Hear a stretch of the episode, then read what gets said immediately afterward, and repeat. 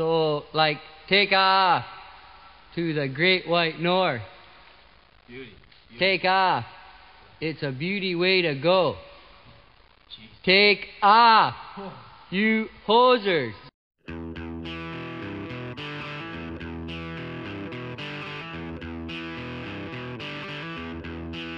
All right.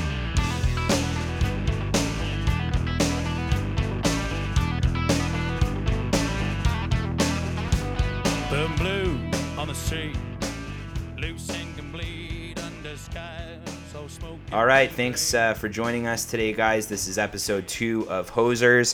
I'm Chris Killingsworth. Joining me today, as always, is my co-host Carter Lupel. Carter, what's going on, man? How's it going, Chris? It's going pretty well, man. I'm uh, excited to get started on the second episode. And as always, people can subscribe on either SoundCloud or iTunes moving forward. I did a little bit of homework, eh, Carter?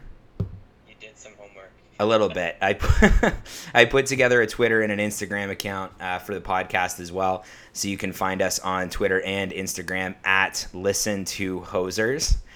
Uh, the one that I wanted to take was taken. I was pretty devastated by that. What did you want to take? Well, I wanted it to say "Take off, you hosers," but hosers wouldn't fit, so it was "Take off, you hoser," and somebody already had that because obviously clever, uh, clever thing, you know.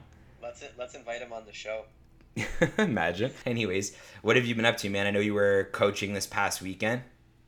Uh, not too bad. It was, or sorry, not too much. Um, so yeah, I don't know if many of you know, but I'm coaching uh, the men's hockey team at Fleming College um, in Lindsay and Peterborough, Ontario.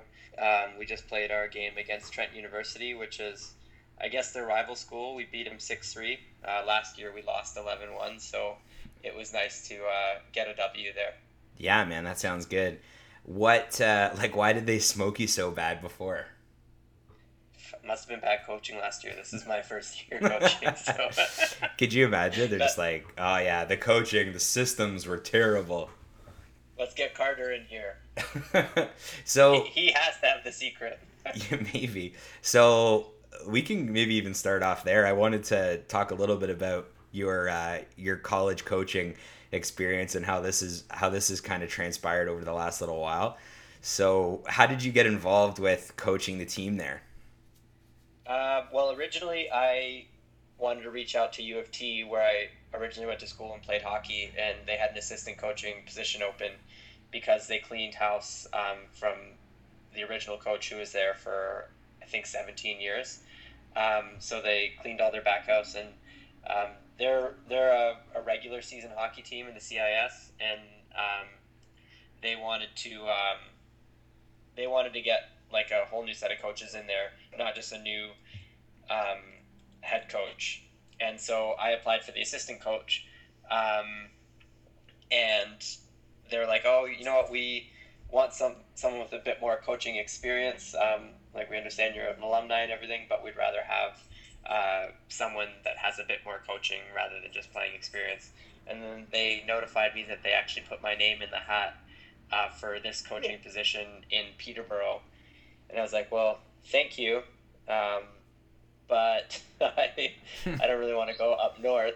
I'd Well, rather be in the city. It's so out of your I mean, it's not totally out of your way, but it is a little bit out of your way. Yeah, it's pretty out of the way. And so, um, and so I, I ended up just applying from their recommendation and everything. And um, I was working with the Leafs at the time, and I wasn't able to make it up for any of the interviews.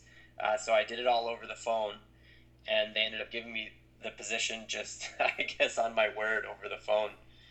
Um, and I guess the recommendation from U of T, but it was, um, yeah, it all kind of happened pretty quick, and then uh, showed up, and I'm sure I wasn't what they expected when they picked a coach, and then uh, like, oh fuck, let's try again. They're like, we're desperate. We'll literally take anybody. yeah, that's they're like, well, we have him. We can't just send him on his way now. So So, for, yeah, I was just gonna say, you probably don't look like a typical hockey coach. Carter's No, like me, covered in tattoos, top to bottom, and uh, I don't know. You probably. You probably don't fit like the archetype hockey fan either. I can't imagine. Maybe in this day and age, it's a bit different, but like you know, you don't have a mustache. Well, maybe you do have a mustache. It is Movember after all. And I'm not cheating. I'm I shaved clean and I started from scratch. oh, dude, I have absolutely no love for people with that. I was uh where was I? I think I was getting a coffee at Timmy's a couple days ago and my new move is to just get out of the car. Um, I find that that works a lot easier. No, seriously though, like if you get out of the car at Tim Hortons, you're almost never waiting for your coffee. Yeah. You go in and you know, yeah, have like a little bit of little bit of banter back and forth with whoever's serving you your coffee. And the guy in front of me had like this crazy mustache, and it was just very clear that the guy probably rolled into November with a beard and was just like, "Oh, it's Movember. I'm gonna have a mustache," which I think Movember, like I think that stuff's fantastic. Um, I wouldn't be allowed into my house with a mustache, straight up. Uh, it's just not a good look for your boy CK. But I think in November. well, in November I could probably get away with it, but it's just yeah, it's not not a good look for me personally. Uh, but I mean, I think it's great, like you know, especially with the mental health initiatives and all these other things that are kind of going um, above and beyond with Movember. It, it's been positive, but yeah, like this guy had such a fake mustache, and I was like, dude, it looks sick, but I know you didn't earn it. Like you didn't have to gr- like grind away at having like you know these like shitty whiskers above your lips for a couple of days, and you just have a sick mustache off the hop. So it's almost you know you don't earn it. You know what I'm saying? It is one of these things where like everybody has them, and and you know there's maybe not a lot of conversations about the issues that are at hand, right? I mean, there's just so many things. Um, you know that I think there's terrific awareness around these topics this time of year, and, and I hope it's not misplaced with just like a fashion statement. Although I will say the mustaches do look pretty sick. I, I will say that much. Anyways, so what's uh, as far as the hockey team goes? What where are you guys in the standings right now? Uh, we're two and two, so we're at 500 hockey. Um, I'm not sure uh, if many of you know this either, but there is a college strike going on, um, and a lot of these boys have head home to uh, like pick up jobs or just get out of the the campus because they've been sitting on their asses for five weeks with no class and no nothing. So we've really been affected by low attendance. Um, we've had 12 skaters all four of our games, and most teams have 18. So Yeah. we've been hit with um, a light roster, but they've simplified their game and they've they brought it to the last minute. And I guess if you score in the last minute, that's a coaching flaw, not a team flaw. So Yeah, I'll take responsibility for the losses that we've had. Um, but they really put a lot of work in. They've been the guys that have showed up have been uh, been a bunch of fucking beauties. I love it, man. And you know what? If you need like a six foot, over 200 pound kind of, I don't know, let's call him like a stay at home defenseman. You know where to find him, sitting in his apartment in his underwear right now. A, a good two hundred pound, right? well, I'm thick. I'm, I'm a thick guy and thick with two C's. Can make it happen. But uh, when I say stay at home, I literally mean stay at home because I haven't left my apartment in a couple of days. And I also mean that I can't skate backwards, like I said in the last episode. So you know what? I think we gotta. I'll, I'll make my way up there, and, and I'll and I'll assistant coach for a game or two here, and the boys, uh, you know, can see what it's like for a guy to be uh, almost thirty and still can't skate backwards very well.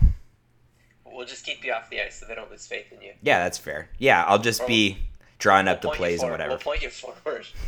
oh my god.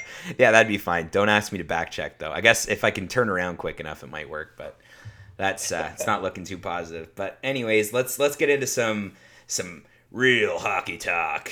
Uh, maybe we can throw some reverb on that. Hopefully that we can make that sound cool. Real hockey talk. so, did you watch the uh, the Calgary Detroit game last night? Uh, I didn't watch it, but I watched all the highlights this morning. dude it was so oh it was so corny the uh so so for those of you guys who didn't check out the game there was a bench brawl between calgary and detroit last night there's six minutes remaining and and uh, detroit ended up winning the game eight to two so just absolutely poor showing by the flames but the red wings luke witkowski went after the flames brett kulak and their fight happened during a TV timeout. And what ended up happening was it escalated into a line brawl because Matthew Tkachuk after basically what happened was Witkowski was being escorted off the ice by a linesman, and Matthew Tkachuk went back and smacked him on the ankle. And Witkowski, obviously, things got like real lippy, and Witkowski attempted to kind of like return back to where the scrum was happening, and chaos just ensued. So let's break it down a little bit. Witkowski, who from all accounts, I believe he played with Syracuse Crunch last year. Not a regular NHLer by any means, but he was assessed a fighting major, two 10 minute misconducts, and a game misconduct. And he'll probably hear back uh, from the NHL about further discipline as well. So I don't don't know quite what the specifics are, but I don't know if you've heard of this rule. I heard about it last night when Elliotte Friedman was talking about it um, between periods, and he was talking about this uh, idea that if, if you get kicked off the ice and you come back, that you get like a further misconduct or I think it's like an automatic 10 game suspension. Did you hear about that before? Um, well, I'm not sure how it works in the NHL, but like I know when I used to play hockey, there used to be huge repercussions. Like there was like the reason you're ejected from a game is because you're compromising the safety of other players on the ice. Yeah. And, and there's a reason you've let. It's like if you went to work not in steel toe boots, like you're a danger to yourself and other people. Um, same thing for them kicking you off the ice. You're a danger to yourself and other people. So there are serious repercussions um, for that. So I didn't know about the automatic 10 game, but I know it was uh, case by case when I played. Yeah, and the thing that's weird about it is you wonder like what kind of instigator type not I don't know how to describe it. I guess like you don't know what kind of instigator penalties will be in place for Tkachuk for kind of going after a guy on his way out. You know what I mean? Yeah, absolutely. Like, well, that's just like that's not classy hockey, right? Like he's already he's been like he's been dealt the punishment. Just let him go take his punishment. You know? Yeah. Like that was that was kind of hard to watch because at that level of hockey, you shouldn't be operating with that kind of decorum. Sure, you know, but I don't know. This might be like the uh, the like real gritty guy or whatever you want to call it inside me, but like I loved it, dude. it sounds terrible, but like I loved. Tkachuk is such a little shit disturber, and I don't think, aside from like Brad Marchand and, and maybe a couple of other guys in recent memory, there isn't really that pest. And Tkachuk has the skill to back it up. So like he can he can be a shit disturber, but you also see what he brings to the table, you know, day in and day out, game after game with Calgary. And I remember yeah. watching Matthew Tkachuk play for the London Knights, and he was like that too. I think we see a little bit of that personality in junior hockey, sometimes a little bit more, and then it almost gets like sucked out of guys by the time they make it to the to the big leagues. But uh, yeah, there, as soon as he went back and tapped him on the ankle, I was like, oh my god, here it goes.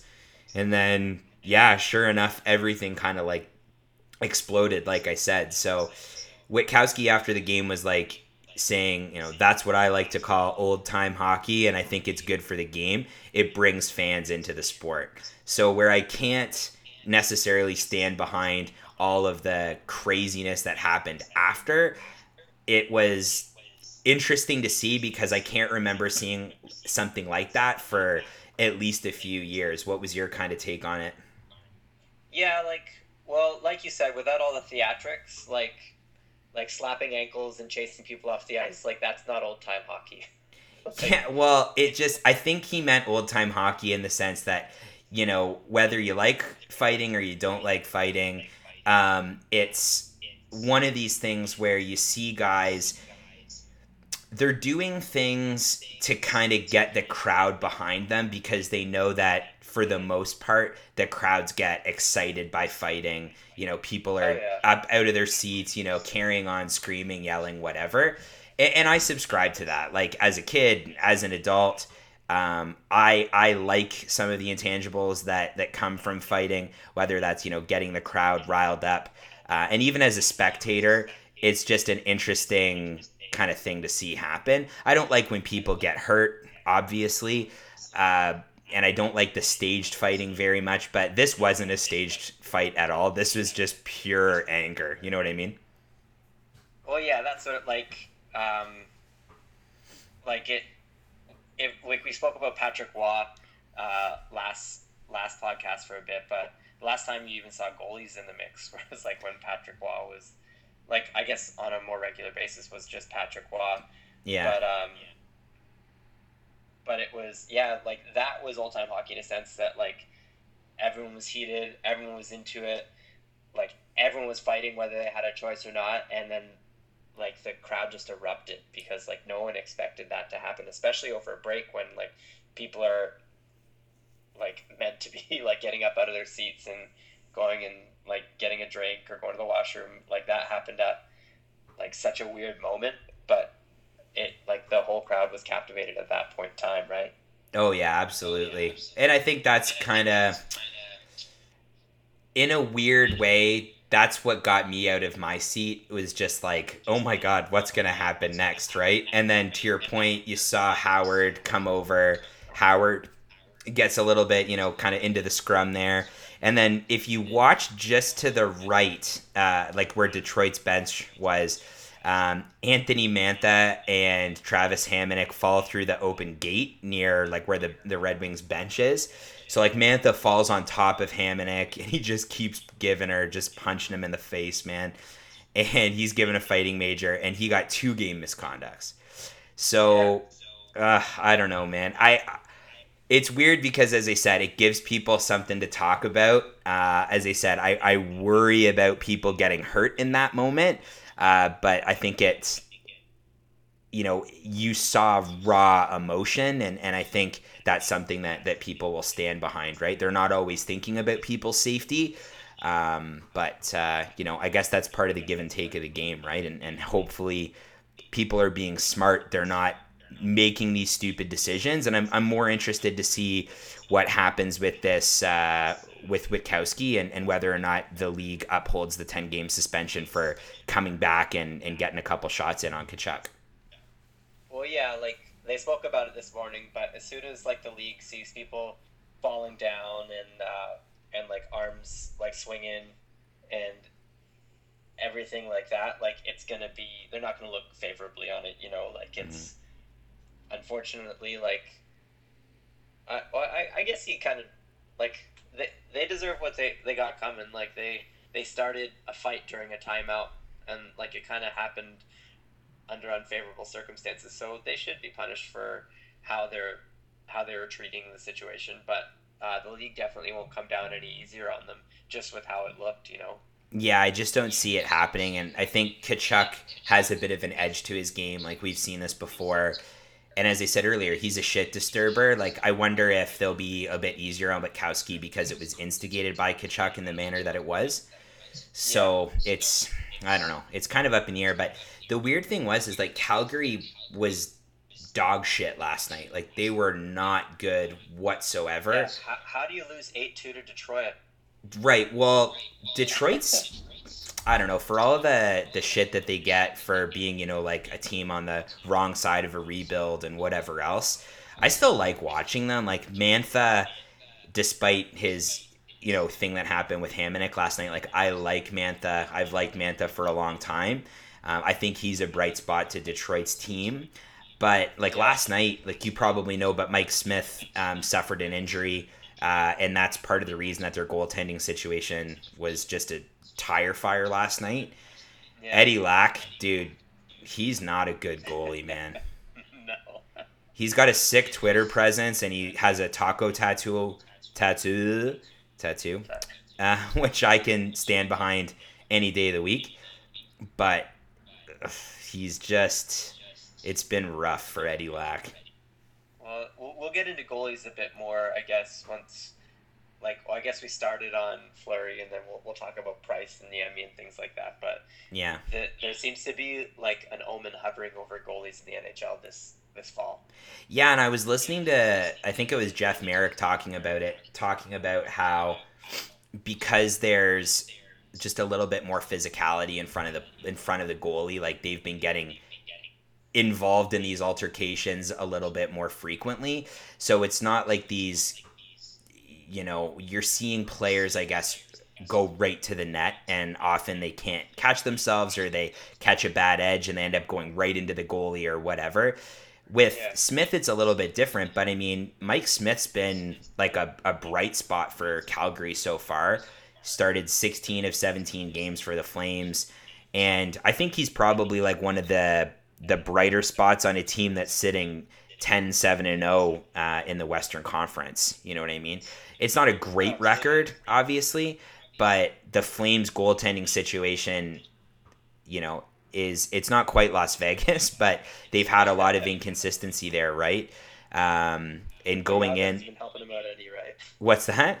I said Jagr hasn't been helping them out any. Ah, poor Jagr. He, Mike Smith, he was uh, so he's so far on the season. He's got a nine six and zero record, two point six three goals against average, and sitting at uh, .921 for his save percentage. I hope as soon as he gets back to Calgary, things start to turn around for the Flames. But uh, but yeah, you've been feeling good about Calgary so far this year, or like kind of what what's what's been your general consensus as far as that goes? Um, I'm kind of indifferent. Like the only reason why I've been following them at all, Yeah. um, is because of Jagr. To be fully honest, um, I was never really a Calgary fan, um, and to be fully honest, the team in the West that's captivated me in the past few years is Edmonton, just because of McDavid. You know, um, so they're the team that I, if I were to stay up to watch any West games, like with Canada contenders, it'd be Edmonton. Um, but I don't know. They like they seem to be like having some good successes and um, and fighting their way above 500. Like it, it's the West is a tough league to play in, right? And I don't know. I the Jagr thing is weird for me. I, I really don't think they should have taken the chance on Jagr, especially considering his performance now. But It just I, I don't know. his foot speed kind of worries me a little bit, but I think Yeah, if he's like, it's like it's like watching like if any of you guys have been to any winter classics or watching the old timer hockey games. Like unfortunately, that's where Jagr sits. Like he's he can't keep up with this new game anymore. yeah, Like he had a great last season. It should have stayed at that. You know. for sure.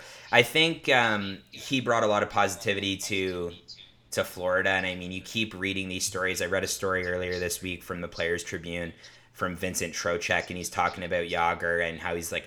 He's a Pittsburgh guy, Trocheck, obviously, and he like idolized Jagr, and then having to play with him and all the positive, you know, kind of vibes that he brought to that young Panthers team. And Yeah. you know that's great like i think there's merit there but at the same time it's just kind of like you know you're you got a team like calgary who jankowski is a player that that i've followed a little bit and and i certainly like what he's done um, for calgary. Put up two goals the other night almost a hat trick.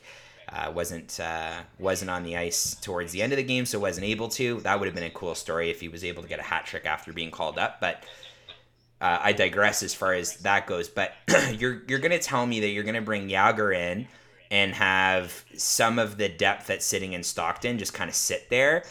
That bums me out. Like that worries me a little bit. Um, Well, that's what I mean. He doesn't like. He didn't train this this off season to play in the NHL.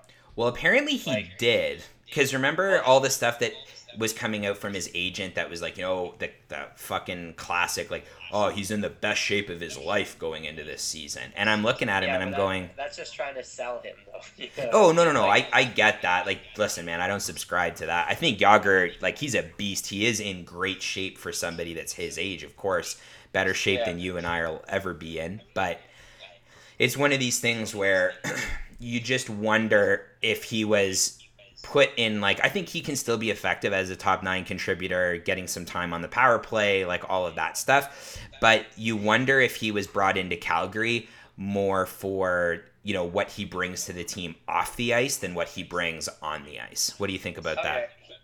He's an excellent mentor. Like no one, like Jagr fans or not, can discredit what he's achieved over his lifetime and his NHL career.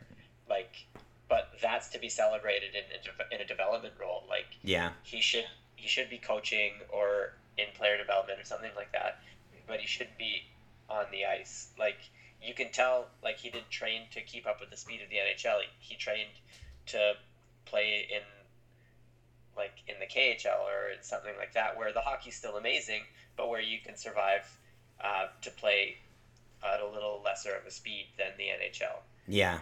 No, it's true. I just And so I, I, I don't feel like he should be on the ice. Like he had like he did amazing in Florida. Like he should have quit while he was ahead.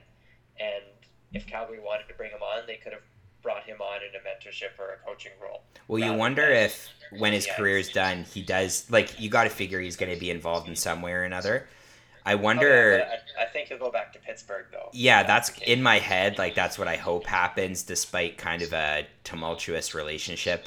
You know, he's played for a lot of teams, but certainly like the impact was felt its largest or its biggest when he played in Pittsburgh.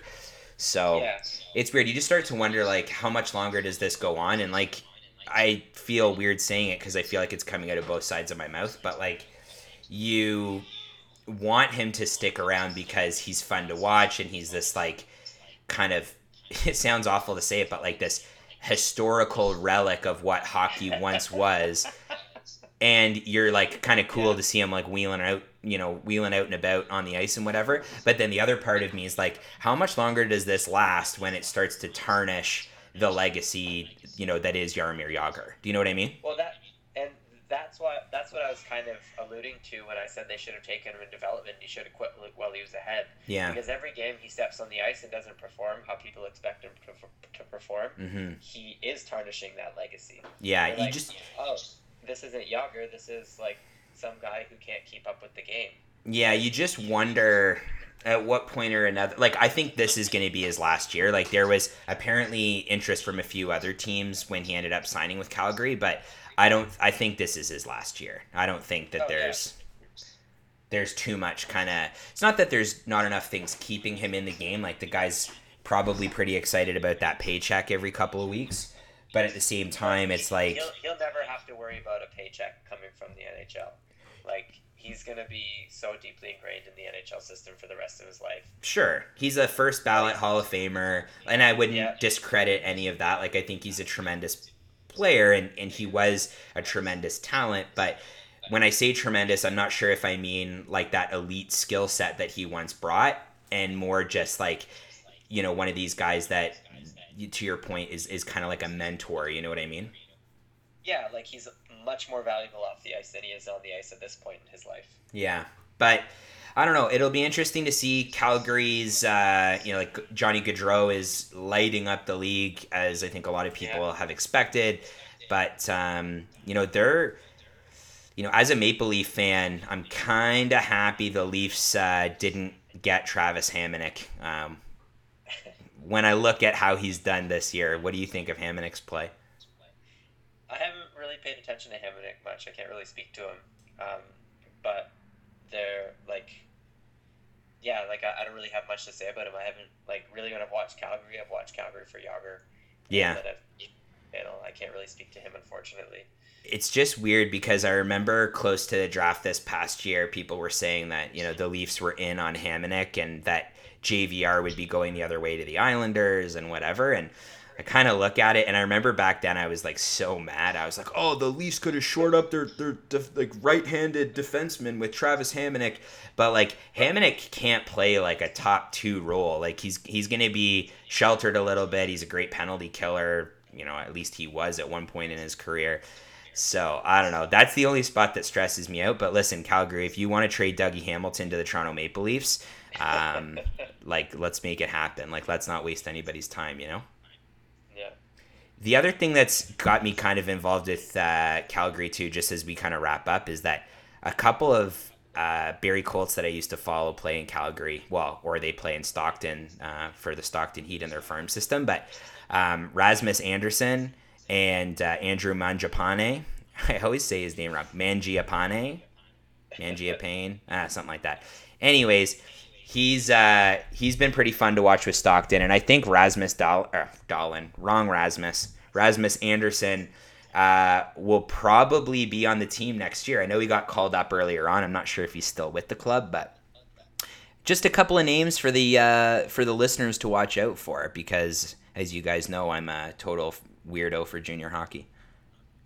It'd be nice to see Andersson up. Like he dressed like the whole season for Stockton last year, and he put up some pretty crazy points for a defenseman, right? So Yeah, it'd be it'd be cool to see him inter like like that kind of offensive defenseman. Um, like integrate into the Calgary lineup. I think they need that type of like mix up. You know what I mean? They've got a like on paper their top four, top six is pretty decent. Um, but yeah, I don't know. I don't know where he would slot in. Another guy, like, listen, if you want to trade him to the Leafs, like, we've got some, you know, we've got all this depth at wing. Just let me know. We can make it happen. I think he might still be with the team. I'm trying to look it up. I can't get a read on it, but uh, Andersson? Andersson, yeah. yeah, Um, he's he's with Stockton right now. he's back on Stockton now. Yeah, Okay, interesting. Anyways, good player. Loved watching him play for the Colts, and um, yeah, we'll just have to see kind of what happens. So we spent a little bit of time talking about the Maple Leafs. Um, for those of you guys who don't know, I am a uh, Toronto Maple Leafs fan, and uh, you know things have been going pretty well for the Leafs the last couple of years. And you know, I'm not trying to give you a dig here, Carter, but things for your uh, Montreal Canadiens have have not been going stellar the last little while. I think So- that's the nicest anyone's ever put it. Oh, sorry. Well, I think you put it on the last episode. Well, you think they're a tire fire, do you, eh? well, they they are like it's it's tough to watch. Like they they have the capabilities, but they can't seem to figure it out. oh, dude, it's so stressful. And all this stuff about price. Yeah, like Ugh. like he was basically their like he was if anyone was going to be their their like saving grace this year, like to kind of pull them together. Like Price's attitude was there. Like he was like, it's not about me getting better; it's about us getting better as a team. Yeah. And with Price out of the lineup and with that attitude, kind of, Balto. uh, Balto, stop it. Hey, so I have two dogs. Uh, I have a, a cattle dog and a husky, and they're very loud. Love Ace too. B- shouts to uh, to Ace and Balto. Um, but yeah, without that in their lineup, I think that's going to be that's going to be a real tough thing to uh, to dig themselves out of this hole, and they're not going to do it the Emmy. Oh, dude, I don't know. It's so I was reading uh, Elliotte Friedman's 31 Thoughts and had a couple of pieces about uh, Price that I wanted to kind of get into a little bit. So uh, here we go. Price has appeared in 80% of Montreal's games between 2009 and um, now. So on average, he's playing about 66 games per year from 2009, which is good for about 80%. Um, he'll be 31 when his eight year contract extension begins, and then obviously 39 years old when the contract finishes. Do you think that he'll finish his contract in Montreal? Why or why not? It's tough to say. Like you thought Fleury was going to finish in Pittsburgh, and he up and went to Vegas, right? Like it'd be and. I guess if you listen to the first podcast, you'll know that I'm a fan of like old world hockey and seeing players play out their career, um, like where they were given their best chance. And like when you think of Montreal, you think of Carey Price and vice versa. So it would be nice to see him finish off his career there. But someone with that level of talent and like that capability of growth at that age still, I think he might search for a squad that has a bit more prospect. Um, so I, my heart wants him to finish there, but if we're like coming down to the sense of it, I don't think he, uh, I don't think it would be a smart move to, for him to finish in Montreal. Yeah, and I think like talent aside, you just also wonder as long as Marc Bergevin is there, you know, he's made some moves, love them or hate them, that have set them back, right? Like they don't have the same prospect pool that they used to have, uh, which is devastating. I mean, you look at Jonathan Drouin, and he's played well, um, all things considered, but Yeah. you know, for a team that has had pretty miserable defense, especially after Subban left and then now Markov's gone, you wonder like, oh, you know, Sergachev would look pretty good on that back end in a few years. You see what he's doing with Tampa now, and you wonder if, you know, I, I struggle with that. Like, what team won? I think Drouin helps win the Canadians the trade now. But all signs point to Sergachev being at least a top four defenseman.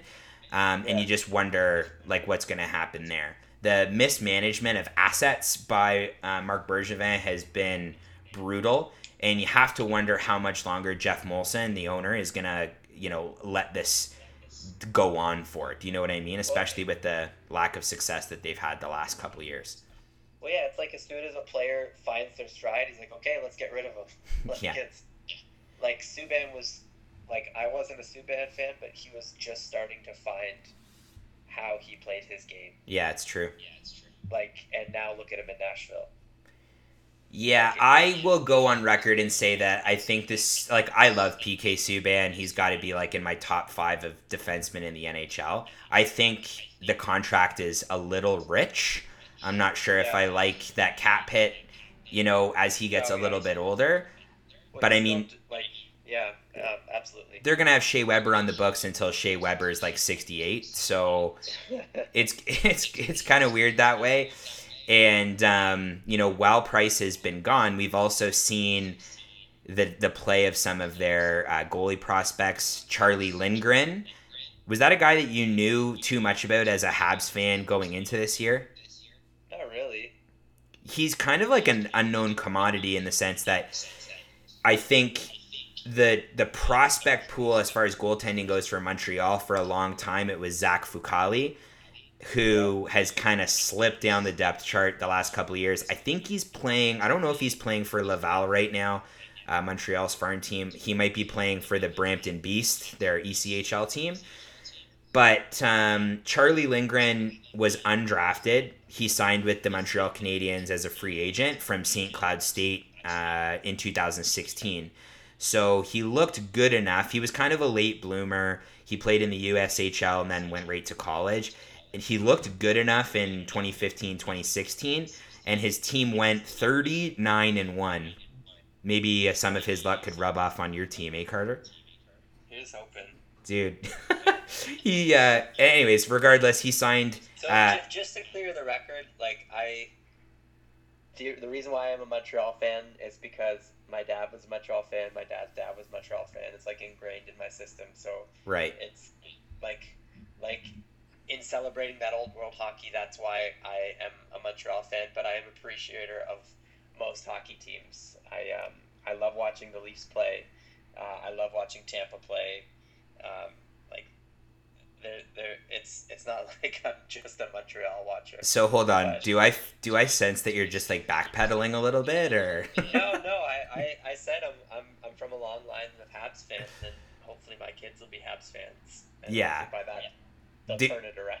Dude, I used to say the same shit. Like my my dad's a Leaf fan, my stepdad's a Leaf fan, my brother and my sister, brothers and sister, Leaf fans. Like Leaf, Maple Leaf blood is is going through my vein, going through my veins. But like I said in the last podcast, like I'm a hockey fan just like you. I watch hockey literally every night. And I have my favorite players, my favorite storylines, whatever. Like, Yeah. sure, it's been easy to be a Leaf fan the last couple of years, but I've definitely dabbled in liking other teams as well, right? Yeah, well, that's Um, why I call myself a Leafs appreciator. Like I, I don't want to hop on the Leafs bandwagon, but I started to watch that. Like I studying my MBA in the city last year. I had a lot of fun um, joining in on like the just the camaraderie in Toronto while they were on their playoff run last year, and I got an opportunity to work with the Leafs this summer, and they. It's it is an amazing organization, and they're making a lot of exciting moves and they're like trailblazing how the game is going to be. So you like if it, it, it's kind of like you, you'd be kind of stupid as a hockey fan to not appreciate the Leafs at this point in time in in their franchise. Um, but I don't want to call myself a true fan yet because I haven't been there for long enough. No, that's totally fair. I mean, I remember watching the game um, with a couple of your friends and the girls and whatnot. We had a blast uh, watching the Leafs play Washington in the playoffs. A lot of food, a lot of drinks. Dude, a lot of food and a lot of drinks. My bill that night was, I don't even want to talk about it. And I paid like $40 for parking right near Dundas Square. I was so Oh, fuck. cheesed, man. We had the king seat though. Yeah, we did. It was, dude. I was, I was uh, talking about it with some people a couple of days ago, but the the buzz that was going on in Toronto, and, and I think the buzz that's going on in Toronto now is is palpable, right? Like everybody feels it, everybody's excited about it, and for me, as sacrilegious as this might be, it kind of sucks that Montreal's having like a bit of a setback. And I mean, by no means are they a team that's like a terrible team by any means, but Yeah. the the lack of success success that they've had in the last little while, it kind of sucks because think of how much more fun it would be if Montreal and Toronto were both competitive at the same time. You know what I mean? Like Oh yeah, you'd have that old world hockey like right in your face again. Totally. And it would be so fun to watch. It's not that the games don't mean anything. Like when the Habs and Leafs play, you know, that's a game I'm always watching. But at the same Yeah. time, it's kind of like, what if there was just a little bit more excitement? Like, what if each of the teams had something to lose? And unfortunately, with the way that things have been going on in Montreal, you're you're not sure. And I find like may- maybe you can help answer this question as a as a Habs fan, but I find that it's hard to really understand where the team's at with the way that the media drives you know these narratives in Montreal. I know it's similar to Toronto, but you know, do you feel like the media just pushes these storylines that are going to last for a week, but then they make everybody second guess, you know, what's been going on as far as like what's been going right in Montreal? Well, yeah, like that's the like if anyone any Montreal fans are listening, all you've heard about is Carey Price and that they're doing shitty. Yeah, it's true. Heard of any of their other little successes, like how Drouin has been playing, um, or like yeah, you haven't heard of anything. Like it's it's literally been oh we're doing shitty and Carey Price like why is it your fault? And which I, I feel is completely unfair because it's not Price's fault. Like obviously as one of the best goalies in the game, you're gonna hold some level of responsibility for a team not doing well. Yeah. But it's definitely all your fault.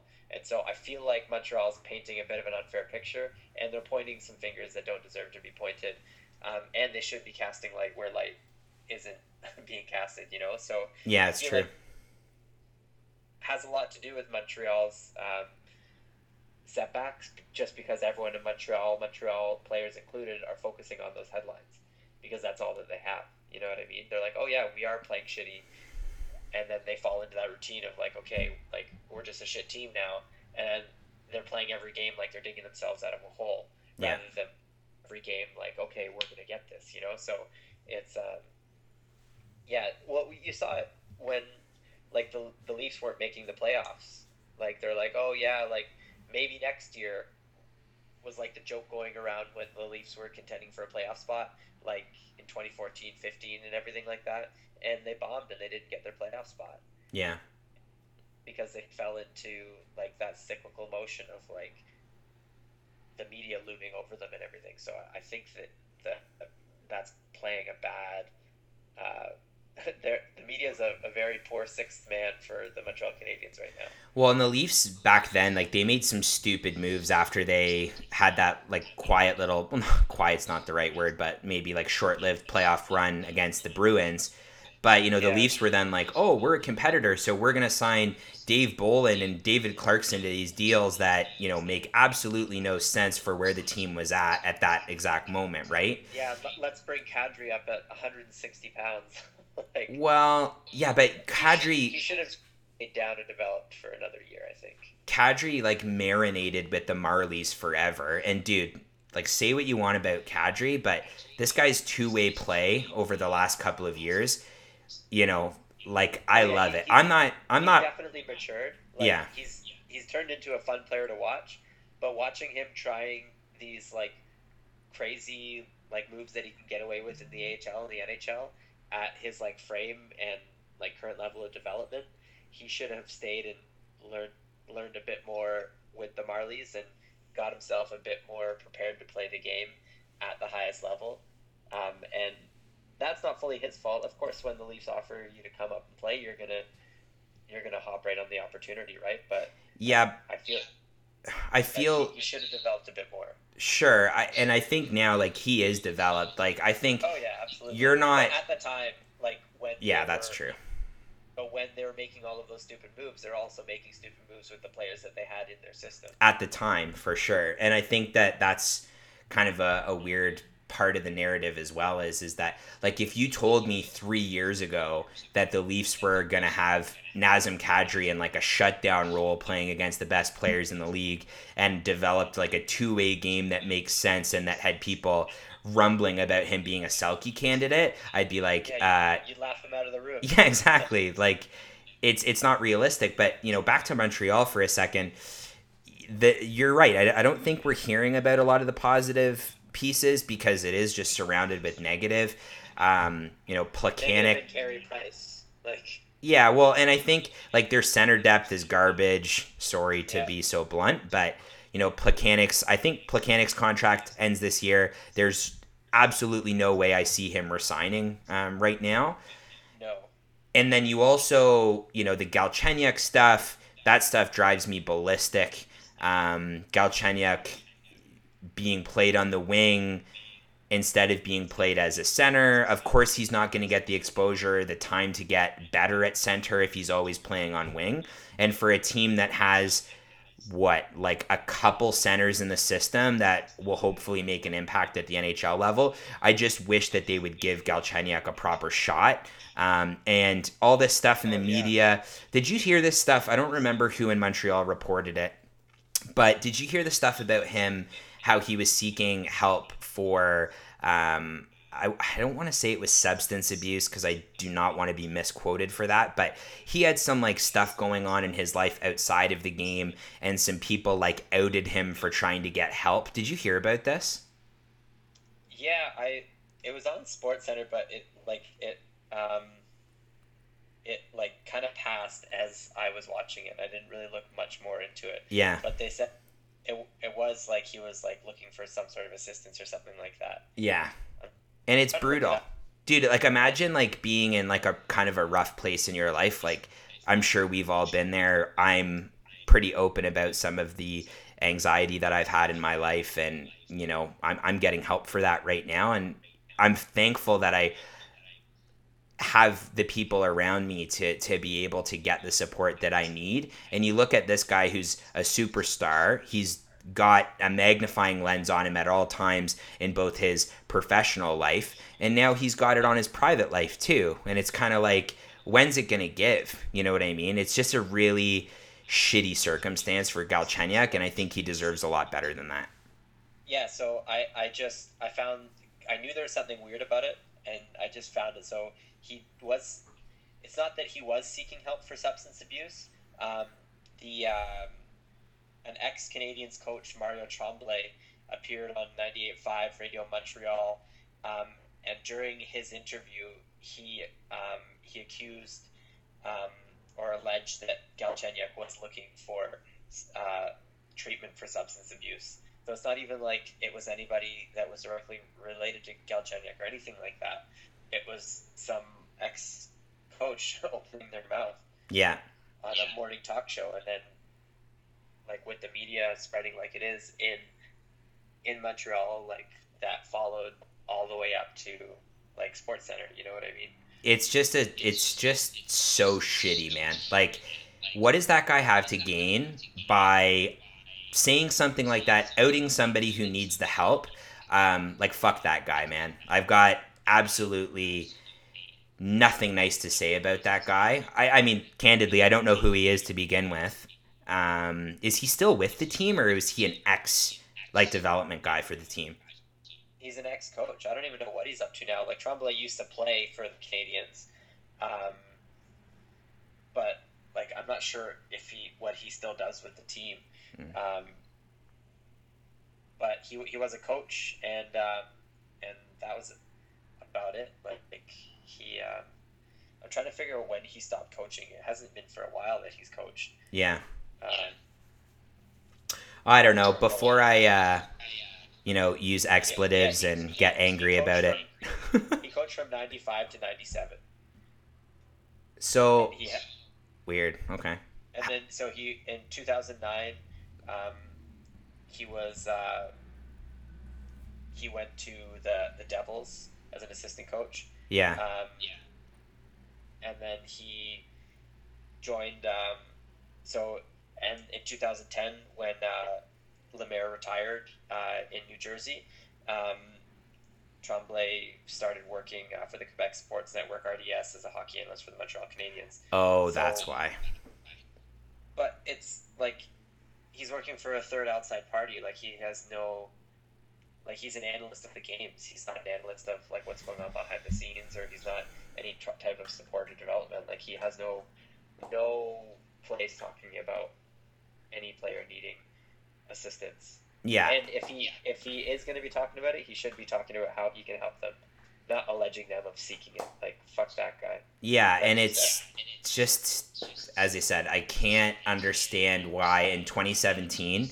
And you know, it's good that we're talking about it in November as certainly there's a highlight on on getting help if you need the help and and certainly there's so many resources that are out there and you know people are going to continue to fight the stigma around things like substance abuse and mental illness and all these things.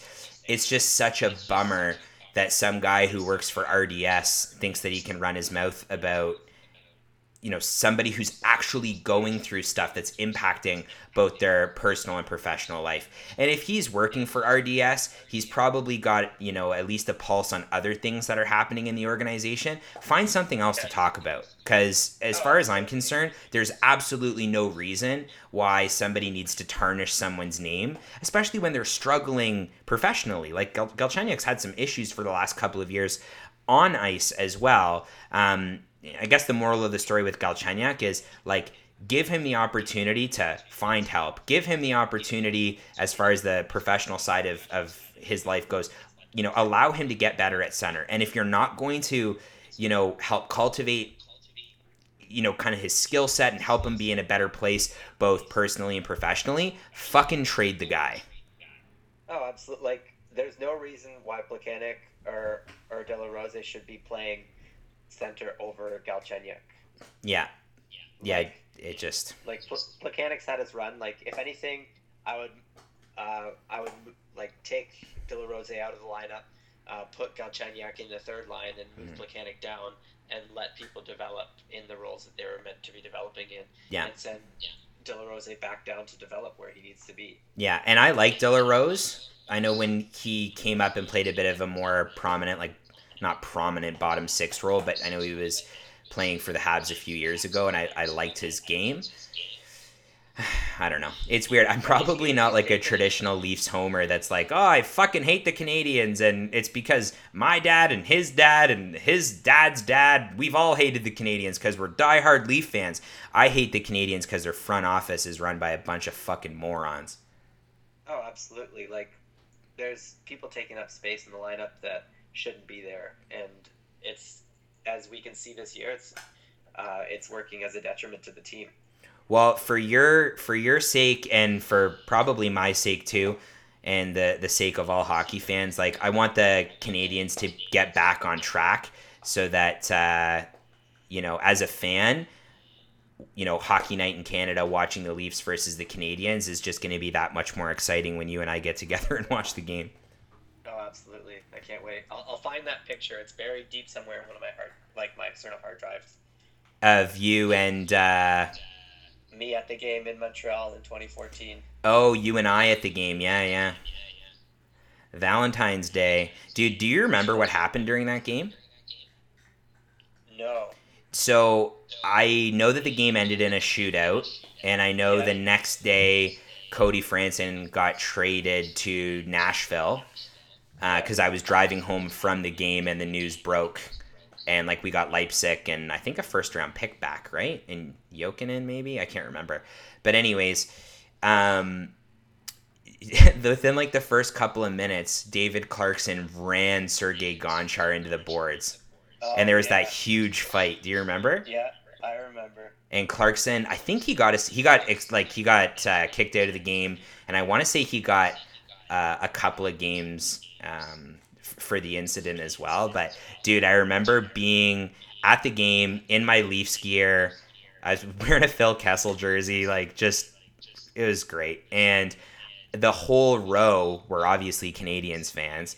and they were booing and like yelling at me in French. And then there was a couple of Leaf fans sitting behind us, and then they were getting in their faces. Like, dude, it was great. But you know what? At the end of the day, even though you're cheering for different teams, the Bell Center is it's got to be one of my favorite barns in the league, the ones that I've traveled to at least. Um, you've been there before, other than the game that we were at together, right? Oh yeah, like I love going to get like there's just electric in the air there. Yeah, there's no restaurants though. Well, that's why it's all their concession stand food. dude, and I made the mistake of not eating concession food. And then when the game was done, we tried to find food, and I wanted to go to Saint Hubert so bad because you know your boy could just crush a poutine. the chicken. Oh, the chi- I don't even know if I've had the chicken too too much, but like the poutine is is uh, mwah, as they say, and uh, I remember it being closed. Like it closed at like nine o'clock, and then I ended up having to order Domino's pizza to our room. It sucked. yeah, everything. There's nothing really around the Bell Center. Like there, there's an old like van store, and that's about it. I don't know. You know what? At the end of the day, memorable, memorable hockey memory that you and I get to get to have together. I can't find the photo, but we'll post it on our uh, on our social media stuff when we find the photo. But in any case, let's move on to probably our last topic of uh, episode two, and that's um, Houston. What do you think of Houston? Have you ever been to Houston before? I've driven through it, um, like and just saw all the oil refineries, but that's about it. I had a layover in Houston when I was on a business trip to, I think I was going to New Orleans for a conference. And my plane, there was like really bad weather. We flew from Atlanta, I want to say. Can't remember. But, anyways, the flight in Houston, we were late getting to Houston. So the flight took off, and there wasn't going to be any more flights um, from Houston to New Orleans. So I had to rent a car and drive all the way from Houston to New Orleans as quickly as I could. Um, and dude, I had the best food of my life in Texas. It was delicious. Oh yeah, it's it's bigger and the barbecue's good, right? Like Uh, I've been down to Galveston and everything like that, like just on family cruises, but just kind of in and around the Gulf of Mexico, never inland Texas. Yeah, it's it's interesting. And to tie this back into the podcast a little bit here, I was reading a report yesterday from Katie Strang uh, from the Athletic, and she reported that there was a recent meeting between NHL Commissioner Gary Bettman and Houston Rockets owner Tillman Fertitta, as I believe how you say his last name, and they were meeting at the NHL offices in New York within the last couple of weeks. So obviously, people reached out to Bettman, and Bettman said like the NHL is not going to relocate any NHL teams right now. But if Fertitta were to express interest in bringing a team to Houston, it's something that they would take a look at. So Fertitta, for our basketball fans uh, who might be listening, he bought the Houston Rockets for 2.2 billion dollars in September of 2017, and has expressed interest in bringing a hockey team to Houston before. And really, what I wanted to get into was I didn't think that Houston was really like a viable market for hockey. But you see, like, there's three teams right now. Two of them are Canadian teams that are having some issues finding um, new arenas or new arena deals, um, and those kind of like those teams are encountering difficulty for any number of reasons. So Bettman still believes that a downtown arena should be um, in consideration in Ottawa, and is quoted with saying that he believes that the arena would be vitally important to the long-term future, stability, and competitiveness of the Ottawa Senators. And I we can check in with some of our Sens fans, but um, the Sens are reportedly in negotiations with the National Capital Commission for a new arena downtown at LeBreton Flats. Do you know where LeBreton Flats is? No idea. Because they're the Senators are playing in Canada still, which is not. Out of the way. Yeah, it's it's kind of out of the way. I've never been to it. Ottawa. Yeah, I've never even been to a game there, so I don't even know like if there's like transit or if it's easily accessible one way or the other. Um, Calgary and Arizona are also seeking new arenas, um, and the NHL has deemed you know they need to have arenas sooner than later. Uh, it was reported back in September that Ken King, who's the president of the Flames, was in talks with uh, the Calgary mayor Naheed Nenshi uh, about the team having, or I guess the city of Calgary helping fund a new arena deal in Calgary so that they could move away from the Saddledome. And then Arizona, who always seems to be having these financial issues. Sorry, Tim Waugh. Their owner, Andrew Barroway, he bought out the rest of the partners. He's now the sole owner of the team. And he's been commenting and, and trying to commit to finding a place uh, for the uh, for the Coyotes, and their lease expires following the 2017-2018 season. And then lastly, the Islanders have been trying to get away from the Barclays Center in uh, in Brooklyn. And for those people who haven't heard, but that ice in Brooklyn, the Barclays Center, was never meant to be for hockey. So there's been all of this talk and dispute about the quality of the ice in Brooklyn, where the Islanders play. And they're looking to get a new arena in Belmont Park, which would bring the team back to Long Island, New York. And I guess the way that I would look at it and what I want to get into for you with you here is if any of these teams encounter more difficulty, I wonder if the NHL would turn to a team or an option for a prospect team in Houston because Houston already has an NHL ready arena, just like the arena that's in Quebec. The Toyota Center, um, which was built in 20, uh, sorry, 2003, uh, can hold up to just under 18,000 people for hockey. And any potential NHL franchise would split the building with the Houston Rockets. So I know that that was a bit of a diatribe. Thanks for uh, sticking along and uh, hearing me out. But could you imagine a team being viable, another team in Texas and in Houston in particular? Um, well, he, it, it'd be tough to say, like, and arena sharing is going on more and more, but it, it's like, as you see with like the Leafs and the Raptors, like they do that transition like so quick, and like supporting like the um, like supporting the changeover and everything like that. Um, so I don't think that's too much of a crazy, um, like a crazy thing to like grasp them sharing with the the Rockets. It, it would just mean that they'd have to juggle their seasons off of each other, um, rather than um, rather than like just operating freely. You know what I mean? Yeah. Um, but you can also have teams operate that far south.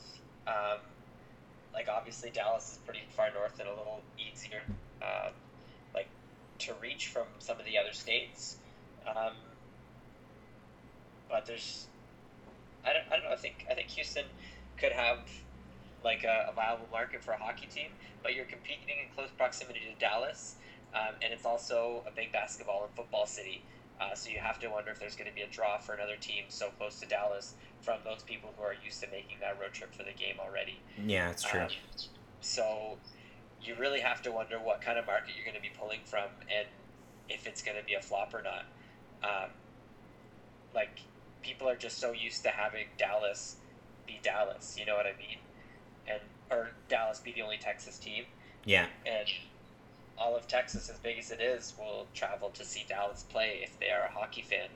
Um, so I'm a little skeptical if Houston can pull from their basketball and football crowd um, to have the sales numbers to support a team there.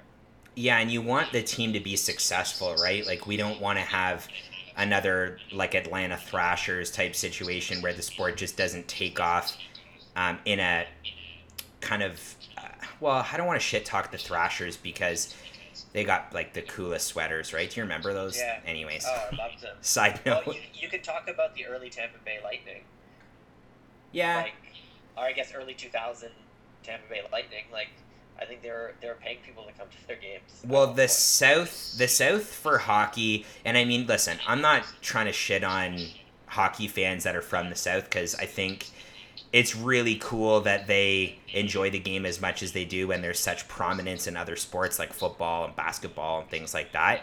Um, Yeah. Any hockey fan is good by me, but you know, you always hear stories about how Florida struggles to sell out.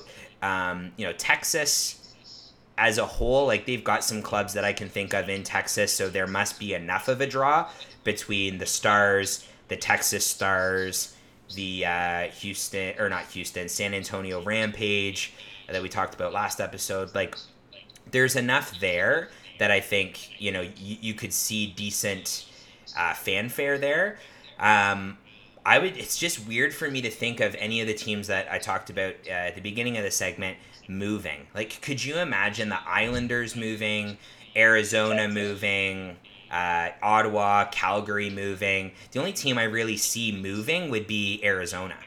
Well, that, I was just about to say the only one that makes sense would be keeping like the Coyotes in the South, but like there, you wouldn't have like like you wouldn't have hockey without the Ottawa Senators. Like you can't move move that team down to Texas. Like there, that would like break the fabric of Canada. I just don't see it happening. I know you're a bit of a homer for the Senators. well, at least No. you were when you talked about Alfie last episode. But I I just mean that like there, like there's a team in the nation's capital. Like it's there's something to be said about that. You know what I mean? Yeah, but there's Uh, already a team in the nation's capital in Toronto. You've heard of them, right? The Maple Leafs? It's not, it's not the nation's capital, Chris. Sorry, the nation's hockey capital, whatever. Um, and then taking taking hockey out of Calgary, that would that would mess with like the whole like Oilers Flames rivalry. Yeah, the thought of Calgary leaving makes me sick. I don't like that idea. And then even though the Islanders have been Islanders have been kind of up and down, like watching over the past decade, um, there's still like deep seated rivalries with those those East Coast teams that like you can't take away from the people that's like ingrained into the community. You know what I mean? Well, it begs the question like what happens to the Islanders? This is like not totally off topic as we're talking about the Islanders, but if John Tavares decides to leave, do you think there's a higher likelihood that they take off because they don't have the star power to support a team in Brooklyn? I'm sure that they would in Long Island where a lot of the the true Islanders fans are, regardless of how many there are in 2017. Do you think there's a higher likelihood that the Islanders move if Tavares moves on from them? I don't think so. Like I, I think like if you think of any New York team, um, like the Yankees, the Mets, uh, the Knicks, like anything, like those guys are die-hard fans, and like they'll they'll beat you up if you're wearing like a visiting team sweater. Like and their fathers and their fathers' fathers and their fathers' fathers' fathers were all fans. You know what I mean? Mm-hmm. And so I think it'll take a long time to break the loyalty of any New York fan.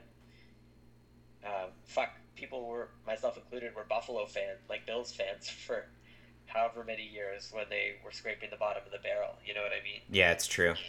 And so I, I think it, it'll be a long time before you start to lose New York fans um, just because of how territorial they are, you know? So I Yeah. think Tavares leaving, it would it would hurt them in the sense that it would take away fuck almost all of their star power, other than maybe Eberle.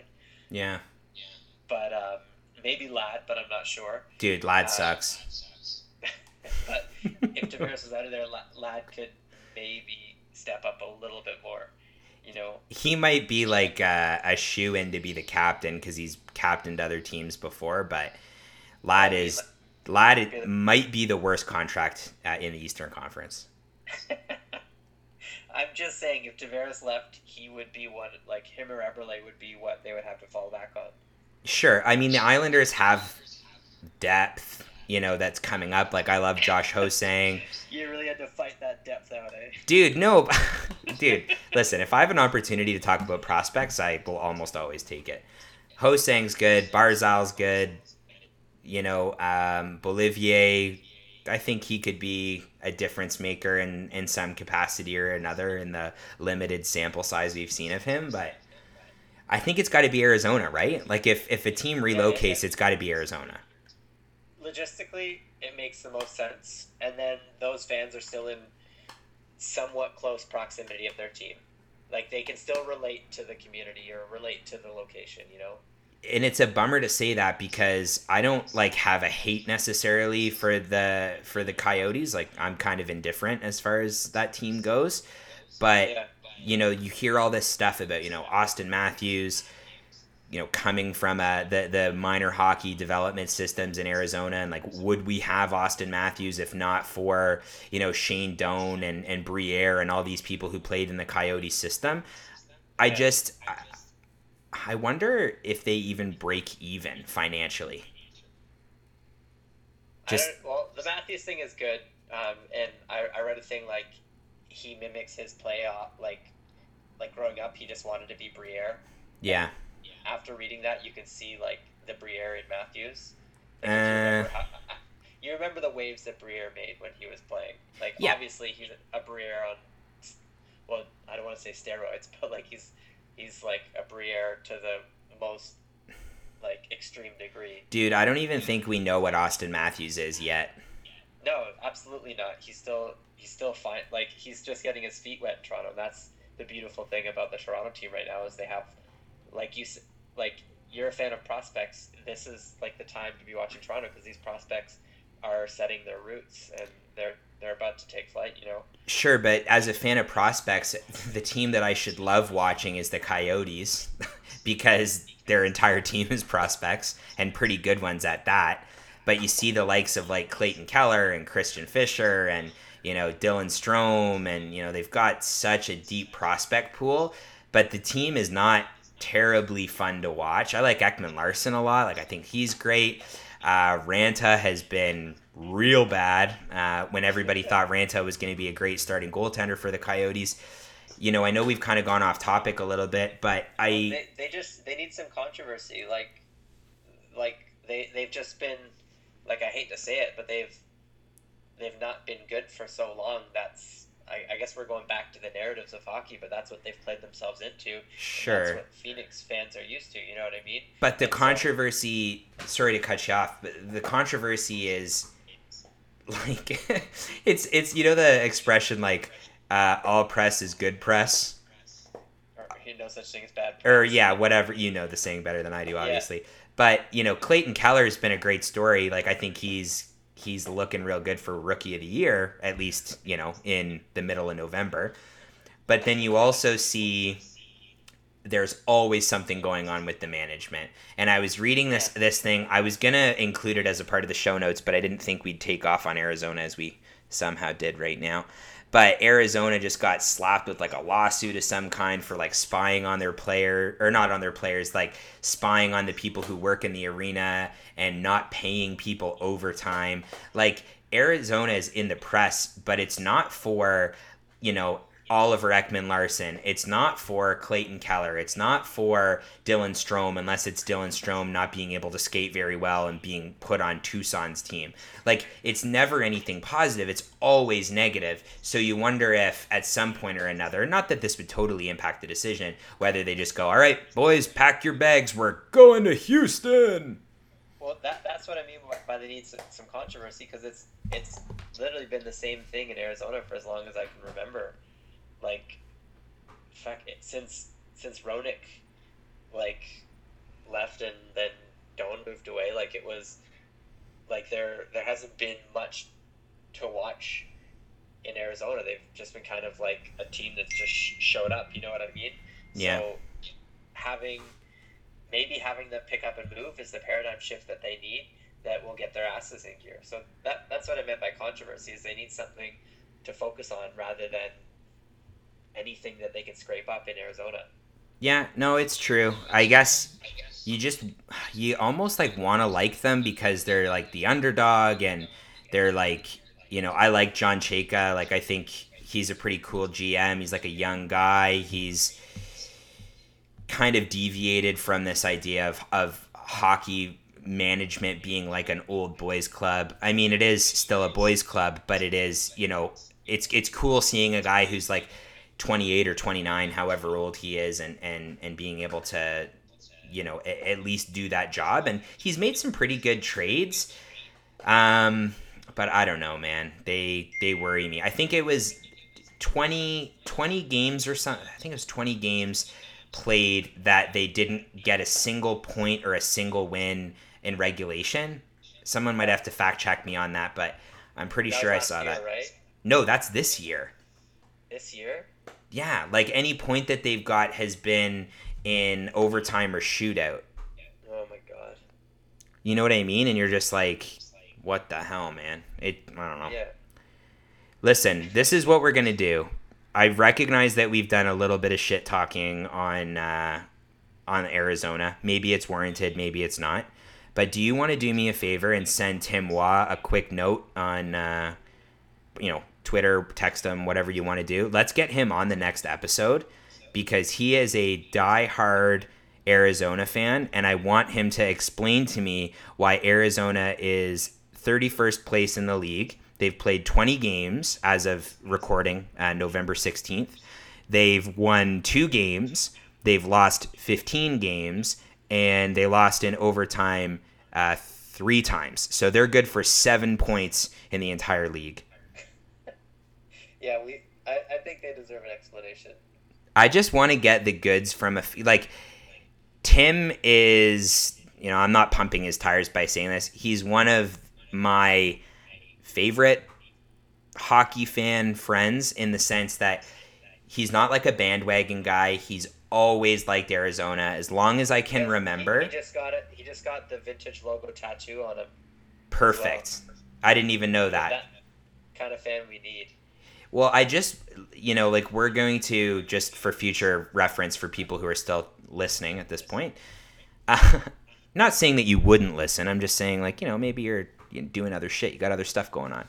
But we're going to try and get a guest on every episode for like a 15 or 20 minute segment to talk about, you know, kind of their passion behind hockey, why they love hockey. And I think Tim would be a real great guest to have on who, uh, as I said, has been an Arizona fan his entire life. I know his dad is a diehard Maple Leaf fan, so I'm interested in finding out, you know, why he, you know, Arizona. yeah, like why does he follow them and and you know, kind of what's kept his or piqued his interest in this team despite, you know, some of the the lighter years and, and difficult times that they've had and I gotta imagine will continue to have. But uh yeah. yeah, send him a message. Let's let's get him on episode three when we record next week. Sound good? Absolutely. All right. Well, it's uh, about an hour and 20 minutes in, so we're going to wrap up. Um, I wanted to thank everybody for checking out this episode. You can follow the Hosers podcast on Twitter and Instagram at Listen to Hosers. And you can also follow along and you can subscribe on SoundCloud uh, and on the uh, iTunes podcasts uh, store, whatever you call it. Subscribe on iTunes. There we go. That sounds better. All right. Thanks for listening, guys. Have a good one. All right. All right. Later, guys. Take off.